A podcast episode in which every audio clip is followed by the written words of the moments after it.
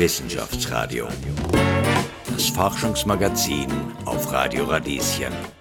Die Leute verstehen nicht, dass das ein Lebensort ist, wo Leute wohnen und arbeiten und sie haben keinen Respekt vor den Bewohnerinnen. Sie setzen sich auf die Plätze und essen dort ihre Wurstsemmel, die sie mitgebracht haben, haben ihren Kaffeekocher, machen sich ihren Kaffee dort selber, das muss man sich mal vorstellen.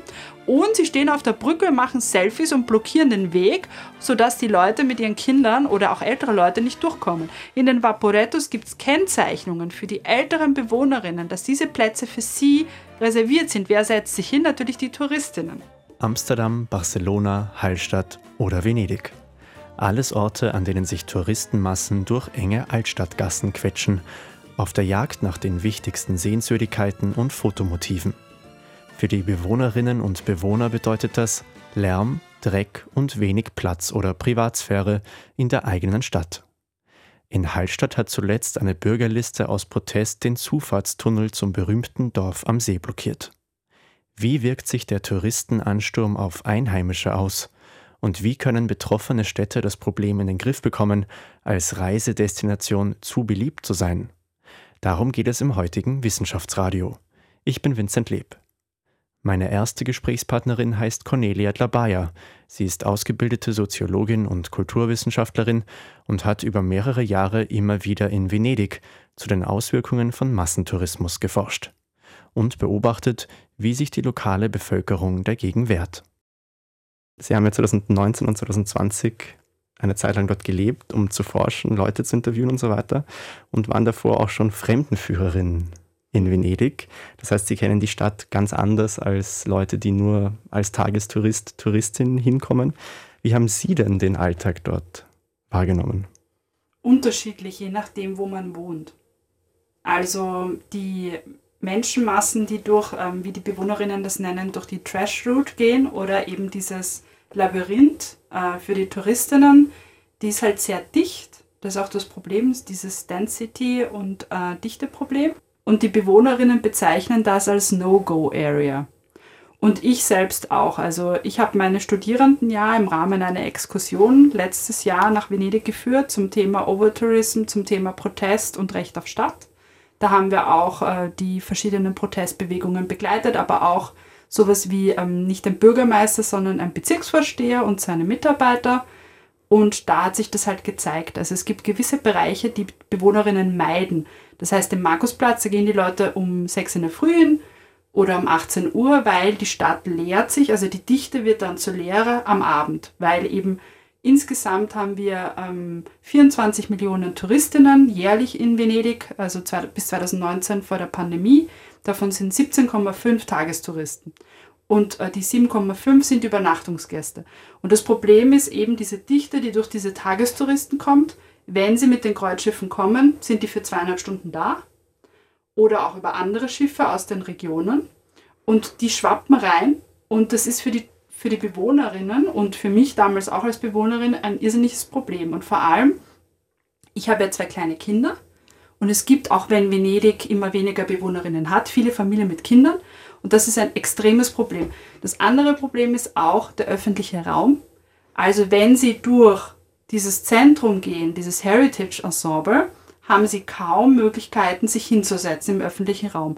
Deshalb haben sie Hochbetagte, so 85-Jährige, die dann auf diesem Brunnenrand, der 2,5 Zentimeter hat, sitzen und dieser Platz wird geteilt mit den ganzen Touristinnen, die da auch sitzen und eine Trinkpause machen, weil es so heiß ist. Das nimmt schon ein bisschen meine nächste Frage vorweg, nämlich äh, was Touristifizierung bedeutet. Mhm. Weil das beschreiben Sie ja eben in Ihrer Studie, dass, äh, um zu beschreiben, dass der Tourismus viele Probleme mit sich gebracht hat. Das heißt, das wären alles Ausdrücke dieser Touristifizierung, dass der öffentliche Raum nicht mehr den Einwohnern, Einwohnerinnen gehört. Ja, und ein ganz großes Problem ist eigentlich das der lokalen Ökonomie.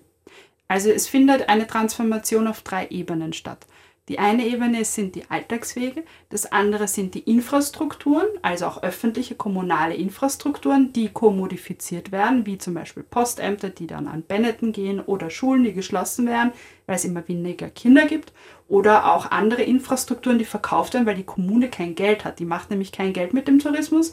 Die hat das Problem, dass sie die Folgekosten zahlen muss. Und das dritte Problem ist dann eben die Frage der lokalen Ökonomie, weil Das ist genau dasselbe Problem, das die Sharon Sukin in New York in Brooklyn untersucht hat. Ähm, dass nämlich die Erdgeschosszonen nur noch für touristische Infrastrukturen vermarktet werden. Das heißt, Fleischereien, Bäckereien, kleine Cafés, Blumenläden, Gemüseläden schließen, werden teuer ausgekauft von oft asiatischen Trash-Shops, ähm, die dann diese günstigen Produkte anbieten, dieses ähm, kopierte Murano-Glas, das aus Made in China ist. Und das ärgert sowohl die Bewohnerinnen als auch die Geschäftsleute, weil dadurch diese Infrastrukturen verschwinden. Und das ist auch ein Problem für die Stadt, weil sie dann nur noch monozentriert ist auf diesen billigen Tourismus. Das bringt der Stadt kein Geld und der lokalen Kommune auch nicht und auch den Unternehmerinnen kein Geld und keine Wertschöpfung. Vielleicht noch kurz eingehakt, Sie haben den Begriff kommodifiziert verwendet. Mhm. Für Leute, die sich mit Geisteskulturwissenschaften nicht so gut auskennen, was bedeutet das? Ja, das bedeutet, dass beispielsweise ein Gemeingut, also beispielsweise das ehemalige anatomische Theater in einem Teil der Stadt, war ein kommunales Gut. Das hat der Stadt gehört. Die Stadt hat das Problem, dass sie zu wenig Budget hat und verkauft dieses Gemeingut. Und dadurch findet die Kommodifikation statt, also dadurch wird eine Wertschöpfung in Gang gesetzt. Und das ist ein kleines Beispiel. Also das bekannteste Beispiel, das schönste Beispiel, um das Problem zu erklären, ähm, ist die Insel Porvelia. Porvelia war eine ehemalige Insel, die während der Pest verwendet wurde als ähm, Hospitalinsel. Und äh, die Kommune hat sich dann entschieden, also jetzt vor zehn Jahren, diese Insel in Wert zu setzen, zu verkaufen oder eigentlich auf 100 Jahre zu verpachten. Und die Person, die am meisten dafür geboten hat, war eben der Luigi Brugnaro, ein Geschäftsmann, der global agiert und später Bürgermeister war. Und das zeigt eben das Problem, weil wenn mein Bürgermeister der Stadt der Höchstbietende für die Insel ist, habe ich als Kommune ein Problem. Und es war auch eine der bekanntesten Bürgerbewegungen, nämlich Porvelia per Tutti, die sich dafür eingesetzt haben, dass das eben nicht passiert. Und die auch die Zweitbietenden waren und dieser Verkauf wurde unterbrochen. Also die Kommune hat gesehen, a, es ist nicht so viel Geld, wie sie dachten. B, es gibt massive lokale Proteste. Und aus diesem Grund hat sie den Schluss gezogen, dass sie von diesem Vorhaben abweicht. Das heißt, äh, das Problem besteht darin, ich möchte Ihnen jetzt keine Worte in den Mund legen, also gerne mich korrigieren, aber dass das vormals öffentliches Gut privatisiert wird, in den Geldkreislauf gebracht wird, zu Geld gemacht wird. Genau. Und im Fall von Venedig auch, dass es da auch von politischer Seite Geschäftsinteressen gibt oder keine klare Trennung zwischen Wirtschaft und Politik.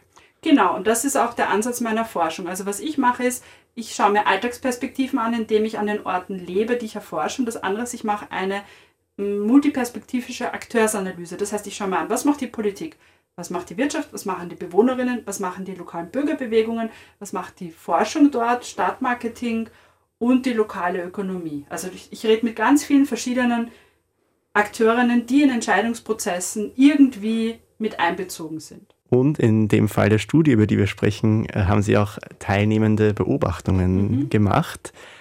Das klingt jetzt ja sehr geheimnisvoll. Man macht mit und schaut auch zu. Das heißt, äh, wie sind Sie da genau vorgegangen? Also die teilnehmende Beobachtung heißt eigentlich, ich schaue mir einen Raum an. Ich sage jetzt ein Beispiel, ich setze mich in ein Café für zwei Stunden und schaue mal, was da passiert.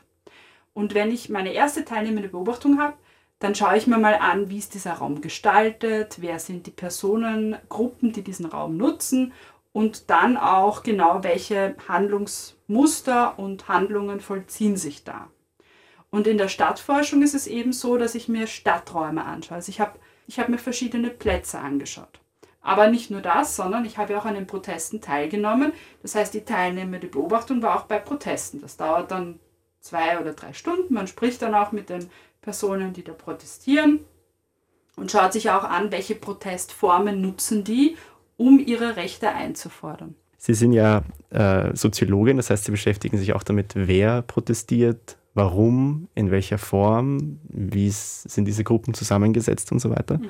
Das heißt jetzt im Fall von Venedig, Sie haben schon eine Initiative genannt, aber wer protestiert da? Also ich bin Protest, bin ja auch Protestforscherin, sowohl in Venedig als auch in Wien.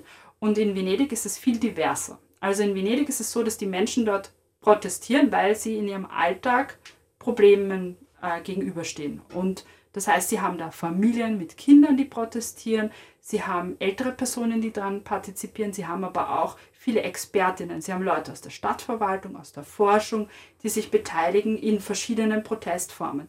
Die größte äh, Initiative, die bekannteste in Venedig, ist eben No Grande Navi, die seit 2012 gegen die Kreuzschifffahrt protestieren. Und No Grande Navi ist ein breites Bündnis, das auch mit Fridays for Future zusammenarbeitet und natürlich auch mit dem äh, Climate Camp.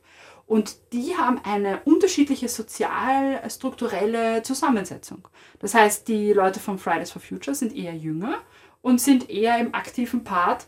In Venedig ist sozusagen die Folklore des Protests, dass sie halt, das Schöne ist, sie protestieren auf den Schiffen, auf so kleinen Barkers halt. Das ist sozusagen beeindruckend, das kennt man hier nicht, ja. Aber das ist effektiver. Wenn die Kreuzschiffe kommen, kommen die Schiffe und äh, haben die Fahnen und sind sehr sichtbar. Weil das Problem ist ja auch, dass die, keine, kein Bewusstsein bei den äh, Gästen auf den Kreuzschiffen besteht über dieses Problem. Und die Schiffe zeigen sozusagen den Gästen, dass es hier ein Problem gibt. Eine andere Protestform ist auf Land. Beispielsweise war es ja äh, 2019 so, dass ein Kreuzschiff den Chudecker-Kanal gerammt hat. Der Effekt war, dass 10.000 Leute, also bei 50.000 Bewohnerinnen ist es recht viel, äh, 10.000 Leute zum Markusplatz marschiert sind, um dagegen zu protestieren, dass diese Kreuzschiffe ähm, im Zentrum der Stadt quasi noch immer anlanden. Und das war auch eine Protestform. Aber es gibt auch langfristige Protestformen, die nicht sichtbar sind, nämlich man geht den Rechtsweg. Nur der Rechtsweg dauert 20 Jahre oder auch 15 Jahre. Und ähm, dann natürlich das andere ist sowas wie Pressearbeit. Die schauen, dass BBC, dass die New York Times vorbeikommt, wenn die einen Protest machen. Da sind sie extrem gut. Das heißt, diese Protestformen sind sehr effektiv und sehr unterschiedlich. Und die Bewohnergruppen sind auch sehr unterschiedlich. Also beispielsweise, was ich in meinem Paper äh, von 2021 äh, mir angeschaut habe, ist eben dieses ehemalige anatomische Theater. Das ist international nicht so sichtbar, dieser Protest. Und da waren es vor allem Familien mit Kindern, weil da das fünfte Lokal hingestellt wurde, illegalerweise. Und die brauchen den Platz zum Spielen für die Kinder. Ja? Jetzt haben wir ja schon darüber gesprochen, wer protestiert und wie sie protestieren, aber wogegen sie genau protestieren, noch nicht. Das würde ich jetzt nachholen. Ja. Wie, was sind deren Ziele? Also Sie haben schon genannt, diese eine Gruppierung, die sich gegen die großen Kreuzfahrtschiffe und die Schiffe und die Tagestouristinnen im Stadtzentrum eingesetzt hat. Mhm. Wogegen kämpfen die anderen an oder engagieren sich? Naja, eigentlich ist es eher ein nicht wogegen in Venedig, sondern wofür. Also was die alle gemein haben ist, sie kämpfen für ein lebenswertes Leben in der Stadt. Und sie kämpfen für die Erhaltung äh, der Lagune. Das ist ja auch ein äh, ökologisches Problem, weil das ist ein ganz fragiles Ökosystem. Also eigentlich ist Venedig äh, eingebettet in einem Archipelago.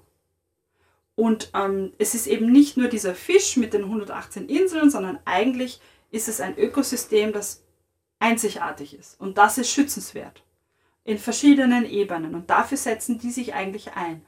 Und beispielsweise bei No Grande Navi ist es ein Sorgetragen für die Lagune und für die Lebewesen, die in, dem, in dieser Lagune sind, weil das sind ja ganz viele äh, Meerestiere beispielsweise und auch Lebensweisen, also beispielsweise die Fischerei, die, ähm, aber auch die Bauern, die Agrarwirtschaft, aber auch die Familienbetriebe, die eigentlich auf diesen ganzen Inseln tätig sind.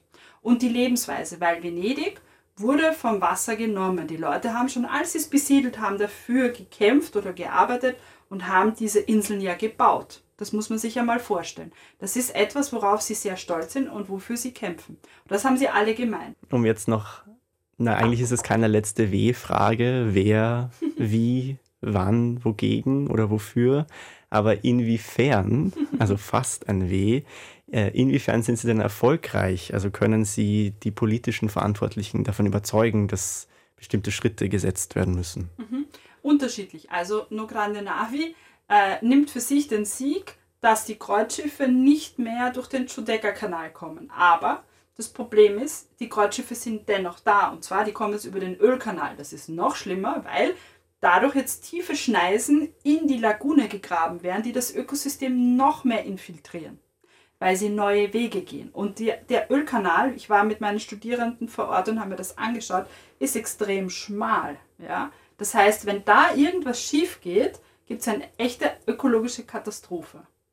Ähm, aber der Sieg ist quasi das, ich habe ja in Venedig gewohnt, nicht mehr um 5 Uhr in dem Morgengrauen diese weißen Monster, die größer sind als alle Gebäude in der Stadt, ihnen die Sicht versperren, ja, dann setzen die extrem hohe Wellen aus. Also wenn sie im Vaporetto sitzen, während, also die Wasserbusse, während diese Schiffe da einfahren, das äh, wackelt alles. Ja? Also das ist extrem, das ist eine Beeinträchtigung. Also das war ein Erfolg, allerdings genau. mit fragwürdigem Ausgang für die mit, Umwelt. Genau, und das zweite war Porvelia, wobei auch hier, also das, das nicht ähm, verpachtet wurde an den Bruniaro, war ein Erfolg. Es gibt auch Misserfolge, also eben das ehemalige anatomische Theater. Da sagt eigentlich der Masterplan, dass dort in die IG, also Erdgeschosszone, eigentlich eine Bibliothek, ein Kindergarten, eine kommunale Nutzung reinkommen muss. Aber illegalerweise hat der Investor, der das gekauft hat, der baut da und saniert und da kommt ein Restaurant rein. Ja, das ist ein verlorener Kampf, aber diese Bewegung ist wieder der Ausgangspunkt für neue Bewegungen und es gibt einen Ort, wo sich die Leute treffen, die da dabei waren und die kämpfen wiederum für neue und andere Dinge und Infrastrukturen, die erhalten werden sollen. Und es gibt auch, was sicherlich ähm, das Besondere ist, ist, dass alle zusammen für Dinge kämpfen. Also beispielsweise, es gibt in der Via Garibaldi eine Grundschule und da kämpfen die seit, naja, 15 Jahren dafür, dass die da bleibt. Und da gibt es zum Beispiel dann eine Schule für Kuratieren und die macht jedes Jahr ein Kunstfestival und es gibt eine Mehrfachnutzung von dieser Schule, damit diese Schule bestehen kann.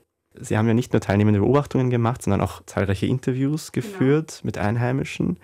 Und es ist ja schon im bisherigen Gespräch rausgekommen, dass Sie das jetzt nicht sehr euphorisch sehen, wie es um Ihre Stadt bestellt ist äh, mit dem Massentourismus. Ähm, aber andererseits in einer so kleinen Stadt, die so abhängig ist inzwischen vom Massentourismus, sind sicher auch einige, haben sicher auch einige wirtschaftliche Abhängigkeiten, also sind entweder selber in so einem Souvenirshop beschäftigt oder haben Verwandte, Freunde, Bekannte, was auch immer. Das heißt, jetzt abgesehen von den Anliegen, die sie in diesen Protestgruppen vertreten und was in den Interviews rausgekommen ist, wie sehen die den Massentourismus? Also lehnen Sie ihn vollständig ab? Wollen Sie alle Touristen, Touristinnen weghaben? Oder mhm. ist das eher eine pragmatische Sicht, wenn die sich nur irgendwie besser verhalten würden? Ja, was ist da rausgekommen? Also einerseits, ist, ich muss jetzt mal zwei Sachen sagen. Das eine ist, es, es gibt ja verschiedene Formen des Tourismus. Und wogegen die Leute eigentlich sind, ist der Tagestourismus, der keine Wertschöpfung bringt, weil es ist ein ökonomischer Faktor. Also es ist eben so, der Tagestourismus kostet der Kommune und deshalb verkauft die Kommune ja die Infrastrukturen, weil die Leute den Bodenbelag beschädigen, den Müll dort lassen, deshalb braucht die Stadtverwaltung auch mehr Müllentsorgung. Das wird kritisch gesehen. Sowas wie Kulturtourismus oder auch ähm, nachhaltige Formen des Tourismus oder Menschen, die quasi seit Jahrzehnten mit der Stadt verbunden sind und die Stadt lieben und deshalb eigentlich immer wieder in die Lagune kommen, das sehen die Menschen positiv. Also die Venezianer sind dem Tourismus gegenüber nicht kritisch gestellt im Allgemeinen, weil das ja schon seit vielen Generationen ein Wirtschaftsfaktor ist. Sie sind kritisch gegenüber dem Tagestourismus, der keine Wertschöpfung bringt. Und auch kurz zu dem Abhängigkeitsgraden, die sind anders. Also die Leute, die im Souvenirshop arbeiten, äh, da geht es eigentlich um migrantische Arbeit. Und die Leute wohnen nicht in Venedig, die wohnen in Mestre am Festland, weil die können sich gar nicht äh, die Wohnstandorte in der Stadt leisten. Das heißt, die Abhängigkeiten sind eigentlich bei Vermietern von Kurzzeitwohnungen, da reden wir noch gar nicht von Airbnb, weil es gibt viele Expats, die auch über kürzere Zeiträume Wohnungen mieten, die teuer vermietet werden. Das heißt, das ist ein großes Problem für die Arbeiterinnen in Venedig, die immer weniger werden, die können sich das Wohnen nicht leisten. Das ist ein kritischer Aspekt. Weil sie ähm, ausgemietet werden. Also das heißt, der Inhaber der Wohnung, das Mietrecht ist in Venedig im Gegensatz zu Wien sehr schlecht. Das heißt, der, der Mieter, der Vermieter kann sagen, okay, in einem Monat darfst du dich verabschieden. Ich vermiete jetzt einen Touristen, der zahlt mir viermal so viel wie du, weil der hat einen anderen Contract. Es gibt nämlich verschiedene rechtliche Regulative.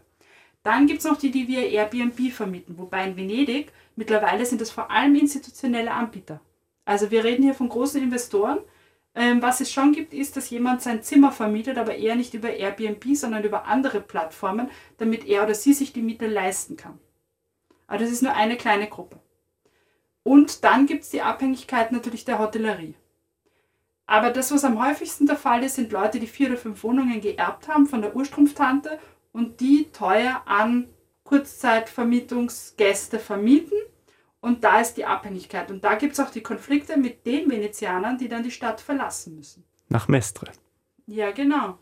Das ist quasi das hässliche Hinterzimmer der Stadt, das seit 1920 oder so administrativ an die Stadt angekettet ist. Das ist auch das, eines der Entscheidungsprozessprobleme, weil in Mestre wird der Bürgermeister gewählt, weil da viel mehr Leute wohnen als im äh, historischen Zentrum.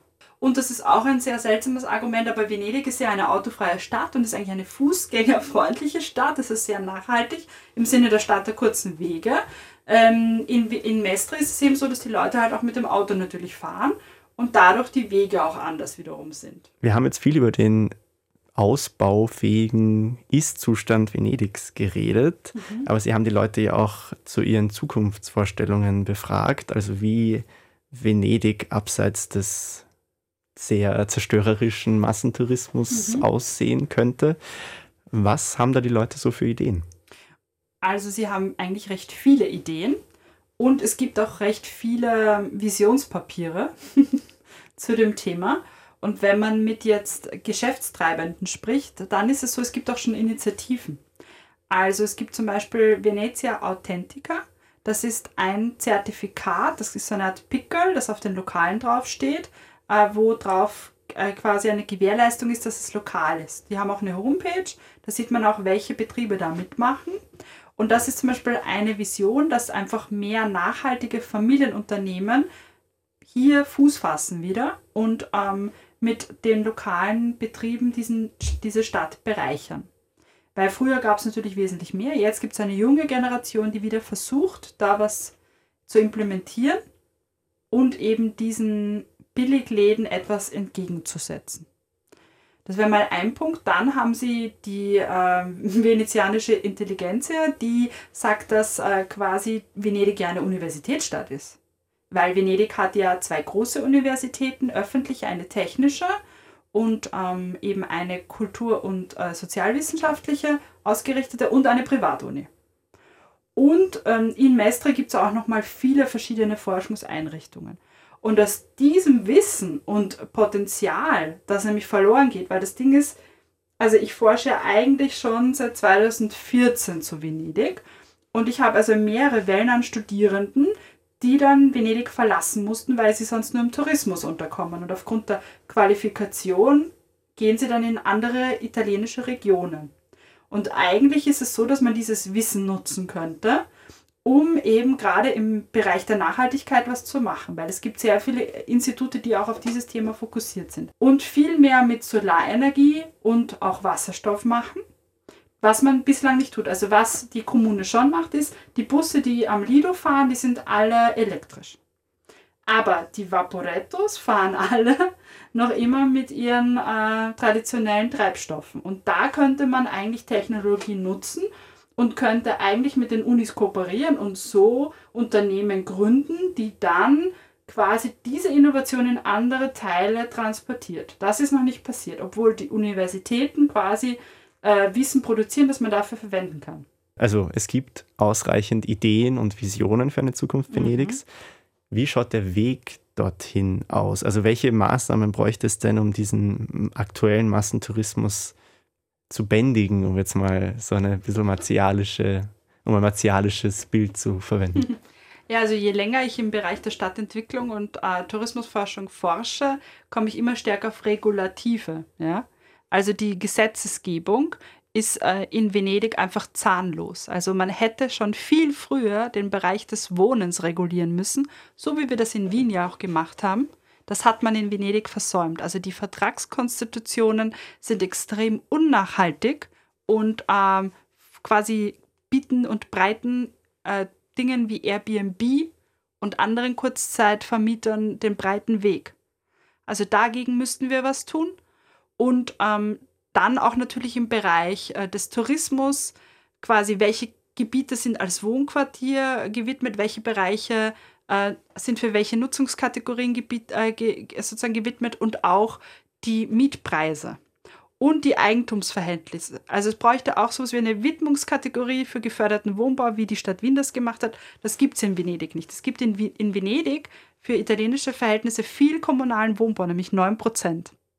Also in Wien sind es ja 20 Prozent plus 20 Prozent geförderter Wohnbau, in Venedig 9 Prozent, das ist sehr viel für Italien. Allerdings ist die Hälfte des Bestandes verwaltet von der Stadt und davon ist ein guter Teil baufällig wobei so minimale Dinge wie äh, Thermen saniert werden müssten, aber die Kommune hat kein Geld und aus diesem Grund passiert das nicht. Deshalb haben sie da viel Leerstand und das ist vielleicht auch noch ein Punkt, den ich noch gar nicht angesprochen habe. Es gibt eine Initiative seit 20 Jahren, die erfolgreich Gebäude besetzt und davon auch viel kommunalen baufälligen Wohnbau, den sie saniert, damit jene zum Beispiel älteren betagten Menschen, die aus ihren Wohnungen geworfen werden, ausgemietet werden, ein neues Zuhause haben. Da gibt es auch Kooperationen mit der Re Biennale, die schon seit, die eigentlich recht bekannt ist, wo Materialien wiederverwendet werden und die kooperieren eben auch genau mit dieser Initiative. Das ist mal ein Weg. Das andere ist natürlich die Regulierung von Tourismus. Also als ich angefangen habe als Reiseleiterin in Venedig oder beziehungsweise in der Region Veneto, war es so, dass äh, man angefangen hat, 80 Euro ähm, einzuführen für die Busse, die hier quasi für einen Tag parken. Und das bräuchte es viel mehr. Es bräuchte einfach viel mehr Gebühren und viel höhere Gebühren für die Kreuzschiffe, für die Busse, für die Flüge, die nicht ähm, an irgendwie den privaten Hafen gehen, weil der Hafen ist ja privat, sondern die an die Kommune gehen. Das wäre ein Lösungsweg. Und man müsste eben auch ähm, den Leerstand, den es gibt, in Form von Masterplänen und Stadtentwicklungsprojekten für neue Startups, für Wohnbau widmen und äh, schauen, dass man da irgendwie ähm, Wege findet, um auch Bewohnerinnen an sich zu ziehen. Und vor allem die, das größte Potenzial, das die Stadt liegen lässt, sind die Studierenden. Also die Studierenden sind extrem engagiert, haben extrem viele Ideen, die wollen unbedingt da bleiben, weil Venedig eigentlich eine sehr lebenswerte Stadt ist, trotz allem.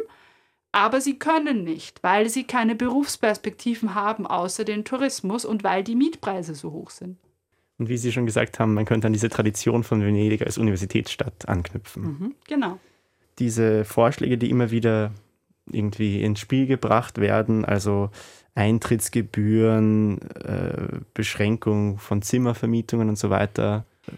Also das mit der Gebühr fürs Einreisen wird von den Bewohnerinnen als kritisch erachtet. Das habe ich gerade nicht gutiert. Also das Einschränken der touristischen Wohnungen auf jeden Fall. Wenn Sie sich die Daten von Inside Airbnb ansehen, sehen Sie, wie viel Prozent quasi eigentlich touristisch sind. Das ist eine überproportionale hohe Anzahl, die stetig wächst. Äh, die Eintritte sehen die Venezianerinnen kritisch, weil sie sagen, dann glauben die Leute das, was sie eh zum Teil schon glauben, dass Venedig ein Vergnügungspark ist. Das ist eines der größten Probleme der Stadt. Das Image, das die Stadt hat. Die Stadt wird als Heritage-Kulisse für Instagram-Postings verwendet. Ja? Die Leute verstehen nicht, dass das ein Lebensort ist, wo Leute wohnen und arbeiten. Und sie haben keinen Respekt vor den Bewohnerinnen. Sie setzen sich auf die Plätze und essen dort ihre Wurstsemmel, die sie mitgebracht haben, haben ihren Kaffeekocher, machen sich ihren Kaffee dort selber. Das muss man sich mal vorstellen. Und sie stehen auf der Brücke, machen Selfies und blockieren den Weg, sodass die Leute mit ihren Kindern oder auch ältere Leute nicht durchkommen. In den Vaporettos gibt es Kennzeichnungen für die älteren Bewohnerinnen, dass diese Plätze für sie reserviert sind. Wer setzt sich hin? Natürlich die Touristinnen. Das heißt, das, was fehlt, ist auch der Respekt und das Verständnis, dass es kein Museum ist. Und wenn sie Eintritt zahlen, dann glauben die Leute, ah, das ist ein Vergnügungspark. Da kann ich mal äh, mit der Gondel fahren, da kann ich ein paar Fotos machen, da, da kaufe ich mir vielleicht äh, für dieses gefälschte Murano-Glas um 6 Euro was und dann fahre ich wieder weiter mit meinem Kreuzschiff oder an einen anderen Ort, wo ich eigentlich wohne. Das andere Thema, das wir noch gar nicht angesprochen haben, das ist aber ein extrem großes Problem generell, wenn es um Overtourism geht, ist die Information, die Reisende generell über Städte haben, bevor sie in die Städte fahren. Das heißt, man müsste in dem Reiseführer, den wir in Papierform kennen, die Information haben, hey, da wohnen Leute. Diese und diese Dinge müsst ihr beachten, wenn ihr in die Stadt fahrt. Und da, da, die müsst ihr respektieren. Und das müsste man natürlich am digitalen Weg bei allen Anbietern, die online via Instagram, TikTok oder sonst irgendwo tätig sind, auch verbreiten. Und natürlich auch die Reiseanbieterinnen müssten auf ihren Kreuzschiffen, ihren Bussen diese Information schon verbreiten. Das müsste ein generelles Verständnis sein, die Stadt Wien mit ihrer Visitor Economy Strategie. Das ist ja das, weil ich komme aus der kritischen Stadtforschung, aus der Overtourism-Forschung, ist genau das, was wir eigentlich immer fordern, dass man hier ähm, auf die Perspektiven der Bewohnerinnen achtet und dieses Verständnis auch entwickelt, dass nachhaltiger Tourismus, nachhaltige Stadtentwicklung halt auch bedeutet, dass ja, dass eine Stadt ist, die ein Lebensmittelpunkt ist. Ja, Sie rennen offene Türen ein bei mir. Die Visitor Economy Strategie wollte ich noch ansprechen. Sie sollen sie ja wissenschaftlich begleiten, evaluieren. Mhm. Sie sind seit 1. August für fünf Jahre Stiftungsprofessorin für nachhaltigen Städtetourismus hier an der mhm. FA Wien der WKW. Nur kurz zur Erklärung, eine Stiftungsprofessur bedeutet, dass sie nicht aus dem FA-Budget bezahlt wird, sondern von einem externen Geldgeber, in dem Fall der Wirtschaftskammer Wien, mhm. die damit für ihre Forschung und ihre Tätigkeit hier aufkommt. Ähm, und sie sollen eben diese Visitor Economy Strategie begleiten der Stadt Wien und ihr Wissen dann der lokalen Tourismusindustrie und Entscheidungsträgern äh, zur Verfügung stellen, hat es zumindest in der Aussendung geheißen. Genau. Das heißt, bevor wir noch ähm, ins Detail gehen über die Visitor Economy Strategie, wie kann man sich Ihren Job hier vorstellen? Also mein Konzept ist, äh, ich habe vier Arbeitsschwerpunkte, die ich hier aufbaue. Das eine ist Grundlagenforschung. Das ist meine individuelle Forschung, die ich weiter vorantreiben werde in Form von Publikationen, Feldforschungsaufenthalten und eben internationale Tourismusforschung. Das heißt, mein Ziel ist, eine akteurszentrierte Analyse in verschiedenen Kommunen zu machen, mir die Strategiepapiere anzuschauen, sekundäre Daten zu analysieren und zu schauen, okay, wo sind eigentlich die Knackpunkte? Diese Ergebnisse und auch der Austausch zwischen den Entscheidungsträgerinnen in den Kommunen ist dann hilfreich für unsere lokalen Akteurinnen und die anderen Städte. Und was ich hier vor Ort mache, ist, ich schaue mir halt die verschiedenen Aspekte der Visitor Economy Strategie in Wien an und eben auch wieder bestimmte Knackpunkte. Also meine Forschungsfelder werden hier das Thema Wohnen betreffen, das Thema öffentlicher Raum, Mobilität, Nachhaltigkeit und eben Partizipation, weil das sind sozusagen diese umkämpften Arenen, die wir in Städten wie Venedig, New York, Barcelona ähm, beobachten. Wir sehen aber eben auch Kommunen wie Wien oder Hamburg, ähm, die hier andere Wege gehen und die auch andere Rahmenbedingungen vor sich haben, weil Wien aufgrund des kommunalen Wohnbaus und des geförderten Wohnbaus schon mal 40 Prozent hat, die quasi günstiges Wohnen äh, ermöglicht, ist beispielsweise unser Wohnungsmarkt nicht so gefährdet wie der in Venedig oder in New York. Ähm, es ist auch so, dass unsere Entscheidungsträgerinnen in Wien viel eher darauf schauen, dass es den Bewohnerinnen gut geht, weil das einfach dieses Wiener Verständnis ist, weil das Akteurssetting einfach anders ist. Und es gibt einfach sehr viele Regulative, über die man sich im Alltag manchmal vielleicht ärgert, aber die auch ein Schutz sind, um eben solche Szenarien zu verhindern, dass von äh, in Venedig waren in den 1950ern ehemals 150.000 Einwohnerinnen und jetzt sind es nur noch 50.000, also sogar weniger. Das kann, äh, wird Wien nicht passieren. Allerdings ist es so, dass natürlich diese plattformbasierten, global agierenden Unternehmen wie Airbnb lokale Regulative umschiffen, weil sie sehr gut darin sind, Rechtsordnungen aufzusuchen und Wege zu finden, dennoch sozusagen zu agieren. Das heißt, für Wien wird meine, um da vielleicht nochmal auf den Fokus zu kommen, wird mein erster Schritt sein, mir mal die innere Stadt anzuschauen und zu schauen, wie das aus der Alltagsperspektive der Bewohnerin ist, mit den lokalen Entscheidungsträgerinnen ins Gespräch zu kommen und dann werde ich eben auch so kleine Formate machen. Wir nennen in den Kulturwissenschaften, nennen wir das Go-Along. Das heißt, ich gehe mit Leuten ihren Alltagsweg und schaue mal, okay, wo sind da eigentlich die Probleme? Das heißt, um das mal auf einer kleinen Ebene zu identifizieren. Ein Plan ist auch dann Learning Journeys zu machen, beispielsweise mit verschiedenen Akteursgruppen und mit ihnen gemeinsam herauszuarbeiten, was Strategien und Herausforderungen sind in ihren Bereichen. Workshops natürlich mit den Praxispartnerinnen und eine Tagung wird es auch geben. Also das ist auf jeden Fall der Plan und damit auch eine Publikation. Ja, den ersten Bezirk haben Sie schon angesprochen. Wir haben eben über Touristifizierung geredet. Mhm. Sie haben ja gesagt, dass Wien jetzt nicht Venedig werden wird. Nein. Aber wird auch der erste Bezirk nicht wie Venedig? Sagen wir mal, der erste Bezirk ist mit anderen, mit vielfältigen Herausforderungen generell konfrontiert. Das ähm, Thema im ersten Bezirk ist, dass ähm, irrsinnig viele Bewohnerinnen gegangen sind, noch bevor der Tourismus da war. Das hat städtebauliche und Eigentümerstrukturen äh, im Hintergrund, die zu diesem, dieser Transformation geführt haben, weil jetzt einfach viel mehr Büros, äh, viel mehr Hotellerie, Geschäftszentren, äh, Zentren der Entscheidungsfindung im ersten Bezirk sich verorten. Ja? Das ist mal ein generelles Problem. Dann hat der erste Bezirk ein stadtplanerisches Problem, ein ganz großes. Überhaupt, wenn wir jetzt an äh, Klimaresilienz und Klimaanpassung denken. Ähm, nicht nur der erste Bezirk hat das, sondern natürlich auch ähm, der Rest der Stadt. Vor allem, wenn wir uns die äh, Hitzekarte der Stadt anschauen. Innerhalb des Gürtels sind vor allem wohnen die Leute, die wenig Einkommen haben, wenig Wohnraum und viel versiegelte Fläche. Ja? Ähm, das heißt, das sind einmal ganz große Herausforderungen und die haben Konsequenzen. Im ersten Bezirk war es lange Zeit so, dass viele Plätze einfach versiegelt waren und dass sie als Parkplätze genutzt wurden, wie zum Beispiel der neue Markt. Diesem Problem hat man sich jetzt langsam doch angenähert. Der neue Markt ist mal ein erster Schritt für eine Transformation und diese Transformation muss sich durch den gesamten ersten Bezirk ziehen, denn je mehr öffentlichen Raum ich habe, und das wissen wir von allen europäischen Städten, umso mehr verteilt sich sozusagen diese Dichte und die Hitze wird auch reduziert.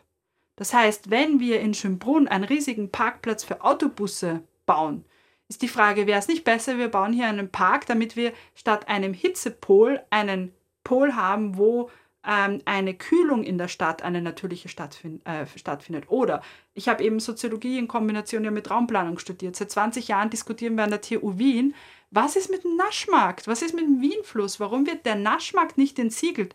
Oder im ersten Bezirk, ähm, also ich werde bis an mein Lebensende dafür mich mit dem Thema beschäftigen, ist der Heldenplatz. Warum ist der Heldenplatz ein Parkplatz? Wie kann das sein, wenn wir an die Geschichte des Heldenplatzes denken? Der Heldenplatz muss erstens ins, er muss sich stellen, sein, seine Geschichte mit dem Nationalsozialismus, das heißt, es muss sichtbar aufgearbeitet werden und man muss auch in Zeiten des Klimawandels darüber nachdenken, wie man den zeitgemäß gestaltet. Ja? Das heißt, der neue Markt ist jetzt mal ein erster Schritt. Auch so Projekte wie die Herrengasse, die ja von den Bewohnerinnen initiiert wurde im ersten, war ein guter Schritt. Und diese Schritte müssen wir aber auch im Gürtel setzen. Das heißt, wir müssen schauen, dass der Ring und der Gürtel entsiegelt wird. Damit haben wir mehr öffentlichen Raum. Wir müssen den Individualverkehr aus der Stadt rausbringen. Wir müssen alles vertikal begrünen. Wir müssen schauen, dass wir Photovoltaik auf alle Dächer bringen. Wurscht, ob das öffentliche Gebäude sind, Unternehmen, Hotels, whatever. Und wir müssen schauen, dass wir dadurch mehr öffentlichen Raum generieren. Dann entzerren wir auch das Dichteproblem und wir erhöhen die Attraktivität des Stadtraums. Und wenn mir irgendjemand sagt, das funktioniert nicht, sage ich, ja, schau nach New York auf den Times Square, schau nach Barcelona, schau nach Paris, du weißt genau, das wird funktionieren. Wir wissen es auch von Wien. Die Mariferstraße war mal ein erster Schritt, zumindest als Be Begegnungszone. Ähm, aber auch im ersten Bezirk, die Kärntner Straße, das war ja früher auch eine Autostraße. Also das sind die Schritte, und da kommt eben wieder der Aspekt, weil ich bin ja vor allem Stadtforscherin, die sich mit Stadtplanung ja beschäftigt hat, ähm, auch hinein, dass wir das holistisch denken müssen. Um nochmal auf die äh, Visitor Economy Strategie zurückzukommen, da sind ja einige hehre Ziele drin verankert, also eben äh, nur ein paar Punkte, die Touristen, Touristinnen sollen besser über die Stadt verteilt werden, um dieses Dichteproblem auch mhm. ein bisschen zu entzerren. Äh, die grüne Anreise unter Anführungszeichen soll gefördert werden. Also äh, weniger Leute, die mit dem Flugzeug kommen und mit dem Auto, sondern Zugtourismus fördern auch Nachtzüge von mm. und nach mhm. Wien. Und äh, Wien als Premium-Destination verankern, also dass die Leute nicht nur für einen Tag herkommen, so wie im Fall von Venedig, nichts kaufen, keine Wertschöpfung dort äh, erzeugen, sondern eben Geld in der Stadt lassen, mehr Geld in der Stadt lassen. Sie haben ja schon gesagt, ähm, die Wohnbaupolitik ist sehr positiv und auch deshalb wird Wien nicht das Schicksal Venedigs ereilen oder Barcelonas. Aber wie finden Sie diese Strategie, die Sie ja wissenschaftlich begleiten sollen? Ja, also ich sage jetzt mal so, das muss man sagen, also die Strategie ist insofern bahnbrechend, weil sie ja auf wissenschaftlichen Erkenntnissen fundiert. Es ist zwar so, ich habe die Strategie gelesen, habe mir gedacht, aha, das ist eigentlich genau das, was wir in der kritischen Stadtforschung fordern. Deshalb habe ich auch mich um diese Stiftungsprofessur beworben. Weil ich mir gedacht habe, ich kann ja nicht nur nach Venedig gehen als Wienerin und äh, ankreiden, was da alles passiert. Und in meiner eigenen Stadt wird hier gerade wirklich äh, versucht, das Thema Mobile Society aufzugreifen, weil darum geht es nämlich. Es geht ja nicht nur um Tourismus, es geht ja um die mobile Gesellschaft im Prinzip. Ähm, und die Ansätze sind schon mal sehr gut. Die Sache ist natürlich, dass äh, Wien Tourismus, äh, die ja diese Visitor Economy Strategie äh, entwickelt haben, das alleine nicht stemmen kann. Ja? Das ist wie in der Stadtplanung. In der Stadtplanung wird immer alles auf die Stadtentwicklung fokussiert. Die Stadtentwicklung kann aber nicht alles allein wuppen. Die kann nicht Migration, äh, Klimawandel, äh, Probleme von Ökonomie, das kann sie nicht allein stemmen. Und die Visitor Economy Strategie, äh, da muss man ja sagen, da braucht es natürlich dann verschiedene Stakeholder, die da mitmachen. Ähm, ich würde sagen, was jetzt mal die grüne Anreise betrifft, die ÖBB hat ja sehr viel im Bereich der Nachtzüge gemacht. Das Ding ist halt, es bräuchte noch viel mehr, weil wenn Sie jetzt versuchen, für Venedig einen Nachtzug zu buchen, ist es bis November ausgebucht, weil alle total auf grünes Reisen natürlich jetzt umswitchen. Das andere ist, ähm, wenn es um diese Verteilung der Touristen äh, in der Stadt geht, auch das ist ein Aspekt. Das ist eben etwas, wo ich schauen werde, dass ich mit Busunternehmen, aber auch mit Tourist Guides zusammenarbeite in Praxisformaten, um mal zu schauen, wo bewegen sich die Leute und wie kann man das verbessern. Aber das allein reicht vielleicht nicht, weil Wien eben sehr ein, beliebter, ähm, ein sehr beliebtes Reiseziel ist.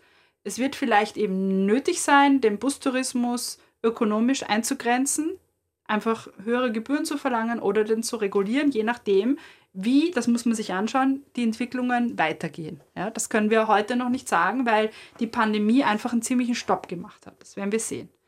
Ähm, das andere ist, wir müssen Tourismus neu denken. Das ist ja genau das, was auch die Visitor Economy Strategie sagt.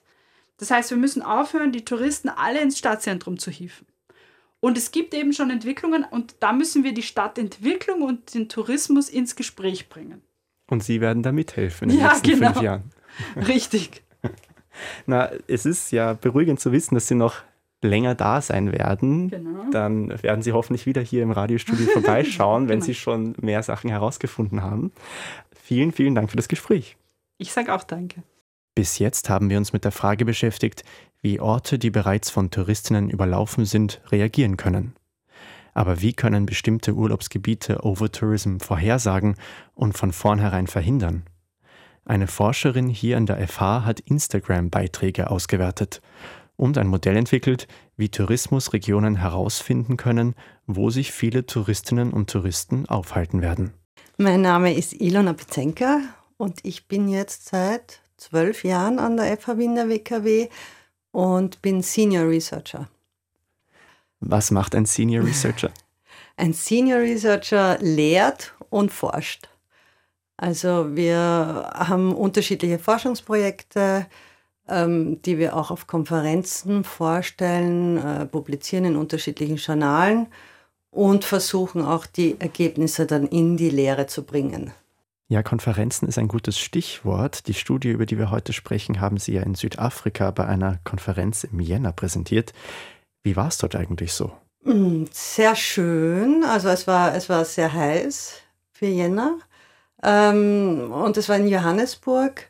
Äh, Johannesburg zählt ja zu einem von den nicht so sicheren Städten. Also das ist für einen Europäer schon sehr gewöhnungsbedürftig, sich in Johannesburg zu bewegen. Äh, wir wurden von allen möglichen Personen im Hotel und so gewarnt, wir dürfen nicht zu Fuß gehen, wir müssen ein Taxi nehmen. Also okay. den Hotel-Shuttle, besser gesagt. Und wie lange waren Sie dort? Es war eigentlich die, die Zeit für die Konferenz, also drei Tage. Mhm. Um jetzt von Südafrika nach Vorarlberg zu kommen, denn darum ging es ja in der Studie, wo sie mit zwei weiteren Forscherinnen über 18.000 Instagram-Posts mit Bezug zum Montafon ausgewertet haben. Für alle, die das Montafon nicht kennen, wir sind ja ein Wiener Stadtsender, das ist ein Tal in Vorarlberg. Wie sind Sie denn bei der Datensammlung genau vorgegangen? 18.000 Posts klingt ja nach sehr viel Arbeit. Das war eigentlich relativ einfach, weil man kann diese Daten kaufen. Das heißt, man sagt, man möchte alle Daten mit dem Hashtag Montafon in unserem Fall und ja, zahlt dann, also wir haben jetzt für die 18.000 Datensätze ein paar wenige hundert Euro bezahlt. An Instagram? Mm, das ist eine eigene Plattform, die diese Daten verkauft. Also die ziehen die von Instagram runter und verkaufen diese dann. Okay, das heißt, Sie haben jetzt nicht eigenhändig Instagram durchforstet. Und Nein, Gott sei Dank nicht. Screenshots gemacht. Das wäre sehr zeitaufwendig geworden.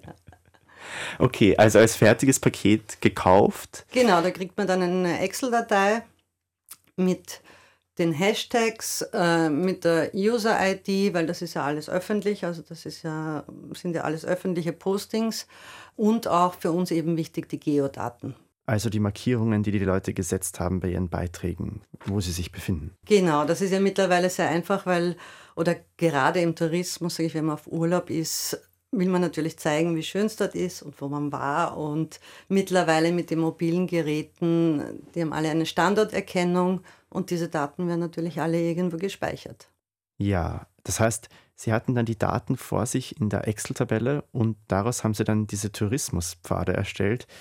Wie kann man sich das denn genau vorstellen? Also was ist dann als nächstes passiert? Genau, wir haben uns angeschaut, ähm, also wir, wir, hatten ja die User-ID und die Geodaten und wir haben geschaut, äh, welche zwei Orte werden zum Beispiel in einem Posting oder von einem User äh, gepostet und haben daraus dann äh, Tourismuspfade errechnet, sozusagen.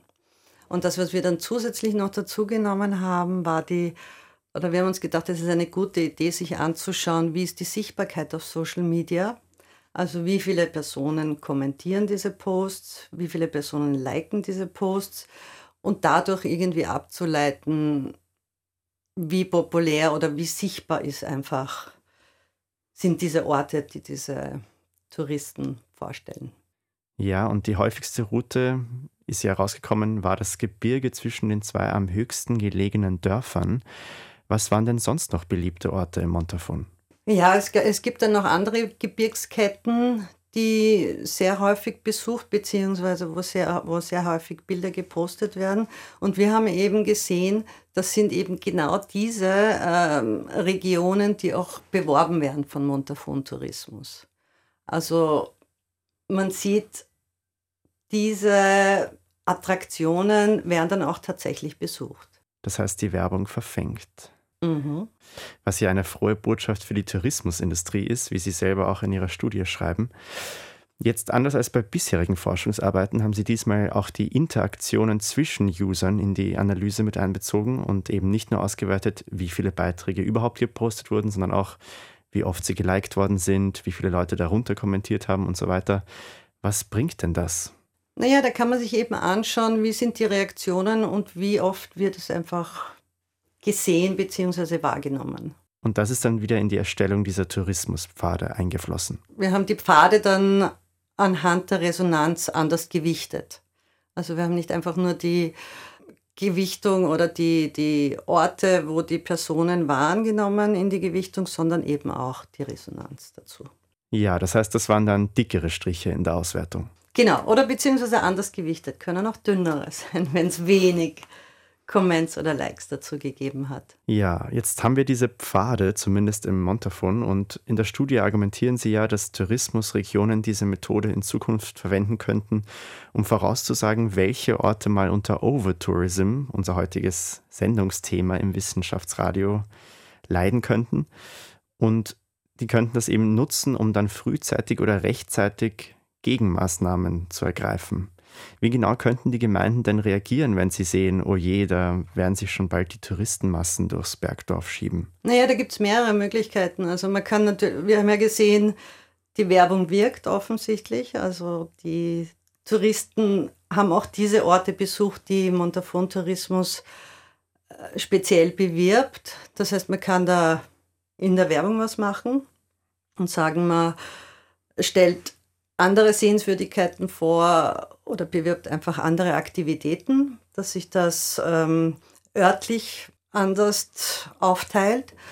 Man kann saisonal was machen. Also wenn man sieht, dass zu einer bestimmten Zeit wirklich die Massen kommen, kann man natürlich, kann auch Montafon-Tourismus schauen, dass sie eher die Nebensaison beleben und da spezielle Packages oder Angebote schnüren.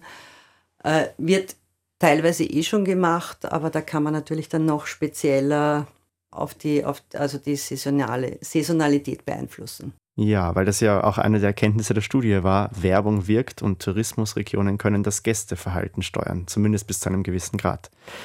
Sie haben ja dieses Datenpaket gekauft, das geht auch vom Schreibtisch aus in Wien, da muss man nicht vor Ort sein. Waren Sie eigentlich jemals im Montafon für diese Forschung? Nein, leider noch nicht. Ich war, ich war im Vorarlberg, war ich in der Bodenseeregion, aber Montafon war ich noch nie. Okay. Aber werde ich mir bestimmt auch bald ansehen. Okay, aber das Projekt hat Sie ja nach Südafrika auf die Konferenz geführt, was ja auch nicht nichts ist. Vorerst letzte Frage. Das Projekt ist jetzt vorbei. Was steht denn als nächstes bei Ihnen an? Ja, wir arbeiten äh, bei uns am Institut viel mit dem WebLab. Also da geht es um psychophysiologische Messmethoden. Das heißt, wir, wir haben einen Eye-Tracker, wir haben Face Recognition und Hautwiderstandsmessung. Und da machen wir einige Experimente mit dieser Apparatur, die ganz spannend sind. Die gehen dann eher, also das ist ein, ein, ein, großer Gegensatz zu dem, was wir da gemacht haben, weil da haben wir mit einer großen Masse an Daten gearbeitet und das geht dann eher in den qualitativen Bereich, wo man sich dann detailliert was anschaut. Also da gibt es im, im, in der Tourismusforschung auch ganz spannende Studien, dass man Touristen zum Beispiel, aber auch im Bereich Overtourism, dass man Touristen zum Beispiel mit mobilen Eye-Trackern durch Städte laufen lässt und schaut, wie bewegen sie sich, welche Punkte fixieren sie, äh, was, was ist spannend für die Touristen und was nicht. Diese Konferenz in Südafrika, das war, da ging es um Technologie im Tourismus und die sind da schon sehr weit. Also man kennt wahrscheinlich diese Suchmaschinen äh, im Tourismus waren, da, waren, das waren die ersten, die so Recommender-Systeme, wie wir jetzt in allen Online-Shops äh, sehen, die das verwendet haben für Reisebuchungen zum Beispiel. Also die sind da wirklich sehr innovativ und meistens die, die ersten, die äh, eine neue Technologie einsetzen. Von daher sehr spannend für die Forschung. Frau Petzenker, vielen Dank für das Gespräch. Sehr gerne. Das war das Wissenschaftsradio über Overtourism. Schön, dass ihr dabei wart. Abonniert die Sendung bei eurem Podcast-Anbieter. So verpasst ihr sicher nicht die nächste Folge. Ich bin Vincent Leb. Bis zum nächsten Mal.